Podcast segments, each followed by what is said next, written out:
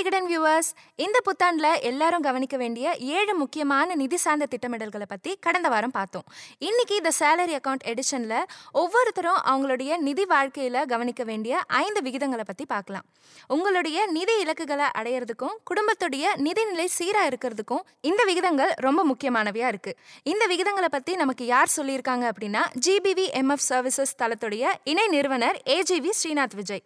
முதலாவது விகிதம் என்ன அப்படின்னா சேமிப்பு விகிதம். சேமிப்பு முதலீடு. இது ரெண்டும் தான் உங்களுடைய நிதி திட்டமிடல்கள்ல அஸ்திவாரமா இருக்கு.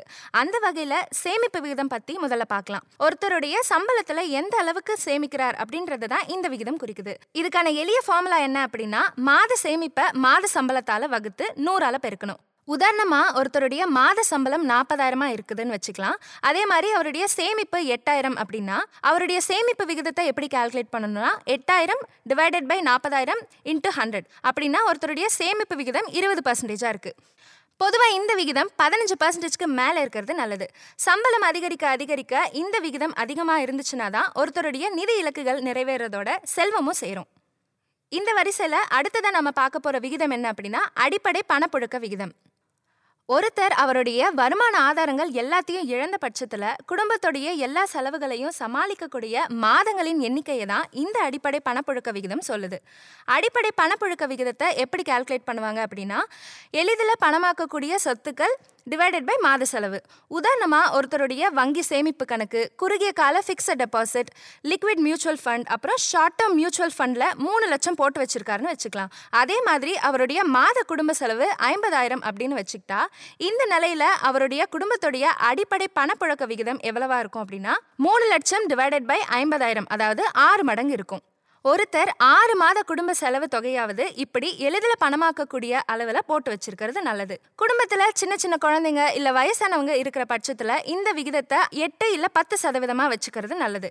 காரணம் இந்த மாதிரியான குடும்பங்களில் மருத்துவ செலவுகள் அதிகமாக இருக்கிறதுக்கான வாய்ப்பு இருக்கு. இப்படி எளிதில் பணமாக்கக்கூடிய சொத்துக்களை மாத செலவுகளில் சுமார் பத்து மடங்காக வச்சிருந்தவங்க எல்லாம் கொரோனா போன்ற பேரிடர் சமயங்களில் கூட நிலைமையை சுலபமாக சமாளிச்சாங்கன்னே சொல்லலாம். வேலை இழப்பு பொது தொழில் முடக்கம் அந்த மாதிரியான சூழல்ல கூட அவங்களுடைய நிலைமையை சமாளிக்க முடிஞ்சிச்சு. இந்த விகிதம் எந்த அளவுக்கு அதிகமாக இருக்கோ அந்த அளவுக்கு குடும்பத்துடைய நிதி ஆரோக்கியம் பாதிக்கப்படாமல் இருக்கும். அதே மாதிரி சவாலான காலகட்டத்தையும் அவங்களால சமாளிக்க முடியும். அடுத்து என்ன பார்க்க போறோம் அப்படின்னா வருமானத்துக்கும் இஎம்ஐக்குமான விகிதம். மொத்த மாத வருமானம் இல்ல சம்பளத்துல கடன் தவணைகளுக்கு எவ்வளவு தொகையை செலவு செய்கிறாங்க அப்படின்றது தான் இந்த விகிதம். வருமானத்துக்கும் கடன் தவணைக்குமான விகிதம் அப்படின்னு அதை சொல்றாங்க. அதாவது இஎம்ஐ டு இன்கம் ரேஷியோ அப்படின்னு சொல்றாங்க. ஒருத்தருடைய மாத சம்பளம் ஒரு லட்சம் ரூபாயா இருக்கிற பட்சத்துல அவருடைய வீட்டு கடன் தவணை முப்பது லட்சம்னு வச்சுக்கலாம். அதே மாதிரி காருக்கான கடன் தவணை எட்டாயிரம் அப்படின்னா அவர் மாசம் கட்டக்கூடிய இஎம்ஐ தவணை எவ்வளவா இருக்கும்னா முப்பத்தெட்டாயிரமா இருக்கும். இவருடைய வருமானத்துக்கும் கடன் தவணைக்குமான விகிதத்தை கண்டறியறதுக்கான ஃபார்முலாவும் இருக்கு. இவர் மாசம் மாசம் கட்டக்கூடிய கடன் தவணை தொகையை மாத வருமானத்தால வகுத்து நூறால பெருக்கணும்.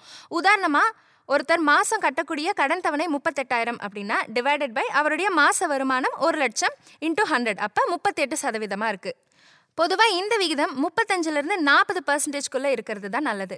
அதை தாண்டி ஐம்பது இல்லை அறுபது அப்படின்னு போகும்போது அத்தியாவசிய குடும்ப செலவுகளை கையாளுறதுக்கு கொஞ்சம் சிக்கலும் ஏற்படும். இதுக்கப்புறம் அவங்க அதிகமான கடன்களை வாங்குறதுக்கான சூழலும் ஏற்படும். அதாவது credit card loan personal loan அந்த மாதிரியான கடன்களை வாங்குறதுக்கான சூழலும் உருவாகும்.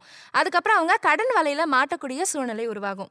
அதனால் ஏதாவது ஒரு பெரிய கடன் வாங்க போகிறீங்க அப்படின்னா சுற்றி இருக்கக்கூடிய சின்ன சின்ன கடன்களை அடைச்சிட்டு அதை வாங்குறதுக்கு முற்படலாம். தேவைப்பட்டா அந்த புதிய கடனை வாங்குறத தள்ளி போடுறதும் நல்லது. இந்த விகிதம் எந்த அளவுக்கு குறைவா இருக்கோ அந்த அளவுக்கு நல்லது. அடுத்ததான் நம்ம பார்க்க போறது முதலீட்டுக்கும் கடனுக்குமான விகிதம்.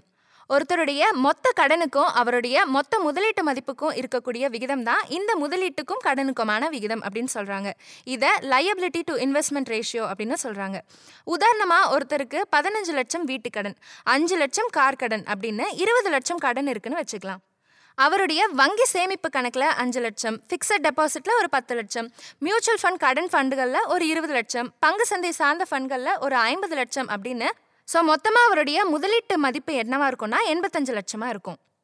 அந்த நபர் வசிக்கக்கூடிய வீடு சொந்த வீடாக இருந்து அதோடைய மதிப்பு ஐம்பது லட்சமாக இருக்கிற பட்சத்தில் அதை முதலீட்டு மதிப்பில் சேர்க்கக்கூடாது. காரணம் ஒருத்தருக்கு குடியிருக்கக்கூடிய வீடு அப்படின்றது அத்தியாவசியமான ஒன்றா இருக்குது அதனால் அதை முதலீட்டில் சேர்க்கக்கூடாது. இந்த முதலீட்டுக்கும் கடனுக்குமான விகிதத்தை கால்குலேட் பண்ணுறதுக்கு ஒரு ஃபார்முலா இருக்குது அது என்ன அப்படின்னா ஏற்கனவே பார்த்த அந்த லயபிலிட்டி டு இன்வெஸ்ட்மெண்ட் ரேஷியோ உதாரணத்தின்படி இருபது லட்சம் டிவைடட் பை எண்பத்தி ஐந்து லட்சம் இன்டூ ஹண்ட்ரட் அதாவது இருபத்தி மூணு புள்ளி ஐந்து மூணு பர்சன்டேஜாக இருக்கு. பொதுவாக இந்த முதலீட்டுக்கும் கடனுக்குமான விகிதம் முப்பத்தி ஐந்துலேருந்து நாற்பது சதவீதத்துக்கு இருக்கிறது தான் நல்லது.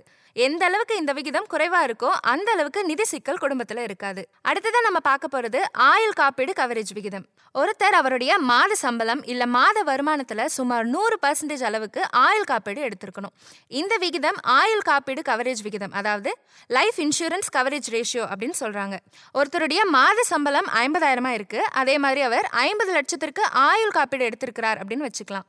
இவருடைய மாத சம்பளத்தை அதன் நூறு மடங்கால பெருக்கி கிடைக்கக்கூடிய தொகை தான் இதற்கான ஃபார்முலா அதன்படி ஐம்பதாயிரம் இன்ட்டு ஹண்ட்ரட் அதாவது ஐம்பது லட்சம் வந்துடும் இந்த உதாரணத்தில் ஆயுள் காப்பீடு பாலிசி கவரேஜ் சரியான அளவில் எடுக்கப்பட்டிருக்கு. இந்த அஞ்சு விகிதங்களும் உங்களுடைய குடும்பத்துக்கு எப்படி இருக்கு அப்படின்னு கணக்கிட்டு பாருங்க. சரியான அளவில் இல்லாத பட்சத்தில் அதுக்கேற்ற மாதிரி திட்டமிடுங்க.